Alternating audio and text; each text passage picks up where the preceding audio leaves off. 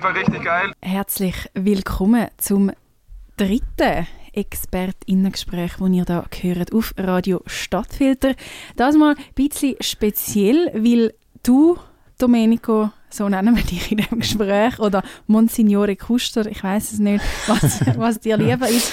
Aber du bist auf mich zugekommen und hast gesagt, hey, es ist Zeit für mal wieder ein ExpertInnengespräch. Wir müssen diese Woche unbedingt so ein Gespräch führen. Darum, ich habe dich in den letzten zwei Gesprächen immer gefragt, am Anfang, wie es ja. dir geht. Darum auch heute. Wie ja. geht es dir? Äh, ich bin nachdenklich, würde ich mal sagen. oh. Weil um meinen Ruf als Experte, der, wie ich aus äh, gut informierten Kreise, aus gut informierten Kreisen manchmal höre, äh, in Teilen äh, der FCW-Fanschaft ja, vielleicht ein bisschen angezweifelt wird, ja, dass ich vielleicht gar nicht so ein Experte bin, wie ich tue, ja.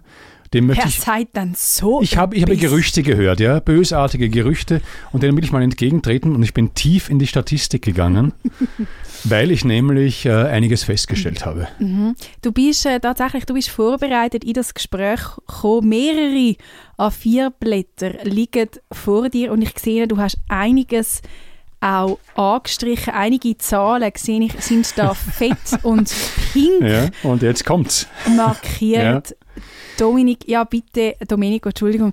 Ähm, über was möchtest du in dem heutigen Gespräch Ich möchte über das äh, offensichtliche Torwartproblem beim FC Winterthur mhm. sprechen. Es geht also im, immer noch, immer ja. noch Causa Kuster. Bist du immer noch, du bist immer noch dort? Ja, äh, bei den Entwicklungen, äh, die man verfolgen kann, muss man da dranbleiben, finde ich, äh, weil einerseits ist ja so, es ist unzweifelhaft, dass der Marvin Keller, der neue Nummer 1 Goalie vom FC Winterthur, ein sehr guter, reaktionsschneller Torwart ist. Auf der anderen Seite muss man sagen, in den letzten, in sechs der letzten acht Partien hat der FCW drei oder mehr Gegentore erhalten. Ja? Und, äh, Und wie viel Goal haben sie geschossen? Schon auch Das habe ich mir nicht oder? angestrichen, wow. weil, naja, ich meine, da kann ja der Keller nichts dazu tun. Weiß das nicht. stimmt natürlich, aber ich kann gedacht, vielleicht wenn wir über andere Spieler reden, zum Beispiel über den Di Giusto oder den Latayev. Du willst immer über den, über den Di Giusto ja reden. Gern, ja. oder? Über den Latayev schon, ja. Ein Spieler, aber okay, bleiben Nein, wir... Offen, offensiv gibt es ja auch meistens wenig äh, zu bemängeln, aber äh, hinten ja. ist der FCW zum Teil offen wie ein Scheunentor und ich habe mich einfach gefragt, Woran kann das liegen, wenn man davon ausgeht, dass der Goalie in seiner strengen Funktion als Goalie ein guter Goalie ist? Und ich habe da eine kleine Theorie entwickelt. Hm. Ja. Okay, spannend. Äh, sehr, sehr spannend, Dominik. Ich möchte dich unbedingt auf die Theorie eingehen, aber vielleicht einfach nochmal kurz da zusammengefasst. Dieses Problem ist also nicht in der Offensive vom FC Winterthur. Dort siehst du natürlich, dass sie sehr torstark sind, unterwegs sind, auch in dieser Saison. Ja, die Effizienz ist auch nicht immer gegeben, aber immerhin eine gewisse Offensivstärke, eben mit Spielern wie Iltayev, trickreich, ja. Wow. Die Justo, Gefühl im Fuß und so, ja. Mhm. Das ist ja Akrobatik, auch Kunst, auch Turkes gelegen. Hingabe, ja. Leidenschaft. ja. Genau, das alles kann man dem FCW, glaube ich, nicht absprechen.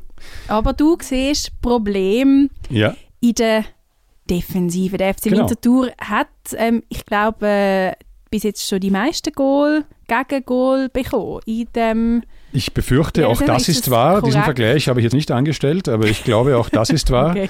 ähm, wie gesagt, äh, sechs der letzten acht Spiele, drei oder mehr Gegentore, zweimal waren es sogar vier, einmal waren es fünf Gegentore. Insgesamt hatte der Marvin Keller seinen Job angetreten. Ich weiß noch, als ob es gestern gewesen wäre, weil ich war dort im Für Brückelfeld. Ist es auch wirklich erst gestern ja, so ist es. Im Brückelfeld äh, beim Cup und in die, die Bilanz äh, seitdem vom FCW ist äh, sechs Niederlagen, zwei Unentschieden, drei Siege, wobei aber zwei der drei Siege waren die ersten zwei Spiele vom Keller. Also seitdem, ich würde sagen, seit dem 30.09. geht es bergab. Ja? Und meine Theorie ist nun die, Wenn's und wann die Zeitumstellung? Hat es vielleicht etwas jetzt, Nein, meine Theorie hat nichts okay. mit der Zeitumstellung okay. zu tun. Ja.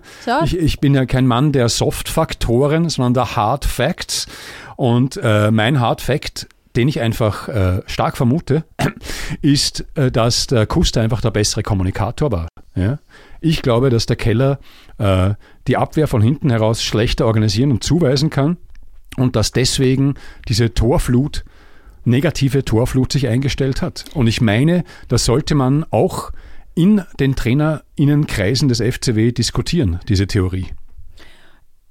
Unbedingt, unbedingt. Ähm, würdest denn du da quasi auch sagen, ich meine, man weiss, oder der, ähm, der Markus Kuster, wie du aus Österreich, der Marvin Keller, wie ich auch, aus der Schweiz. Denkst du, dass da vielleicht, ähm, man könnte ja meinen, dass das vielleicht eine sprachliche Barriere dargestellt hätte, aber laut deiner Theorie ist, versteht die Mannschaft vom FC Winterthur wahrscheinlich das Hochdeutsche vom Markus Kuster besser es als kommt, Schweizerdeutsche von Marvin Keller. Wie, wie ist das deine These? es kommt nicht auf das Verständnis, glaube ich, der Sprache an, sondern auf die Kommunikationsart und auf den Tonfall. Ich könnte mir gut vorstellen, dass zum Beispiel der Kuster sagt, keine Ahnung was, äh, Herst Basil, nimm mal den Neiner bitte. Geht es? Danke, ganz lieb. Oder so zum Beispiel. Oder eher in der Hektik vom Spiel könnte er wahrscheinlich auch sagen, Herst Basil, pass auf, der Neiner, das Arschloch! Ja? Ich weiß nicht, wie er es macht, aber ich glaube, man sagt ja den Österreichern, äh, das kann ich aus eigener Erfahrung schon sagen, ohne jetzt hier angeben zu wollen. Man sagt in Österreich schon einen gewissen äh, Charme und einen gewissen äh, Nachdruck im kommunikativen, kommunikativen Umgang nach. Und ich glaube, davon hat die Mannschaft auch profitiert unterm äh, Markus Kuster. Man muss ja auch sagen, die Bilanz vom Kuster seit jenem Cupspiel in Aarau ist ein Spiel, ein Sieg. Zwar auch zwei Gegentore, das waren aber meiner Meinung nach äh, Konzentrationsfehler, weil zu dem Zeitpunkt im Cup hat ja der FCW, glaube ich, schon 5 zu 0 geführt oder so irgendwie. Mhm, mhm, mhm, mhm, mhm. Mm, jetzt vielleicht noch eine andere Frage. Ich meine, wir wissen natürlich alle, oder der Markus Kuster, Sternzeichen Fisch, der Marvin Keller hingegen Sternzeichen Krebs.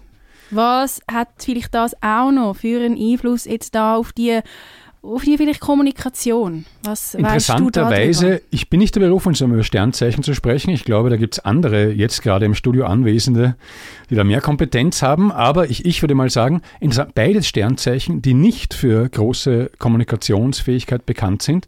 Aber der Krebs natürlich noch ärger. Krebs ist in der Schale zurückgezogen, ja, wendet sich schlecht nach außen, ja, schaut, dass er seine Sache gut macht, aber für den Rest hat er halt nicht das Auge. Ja.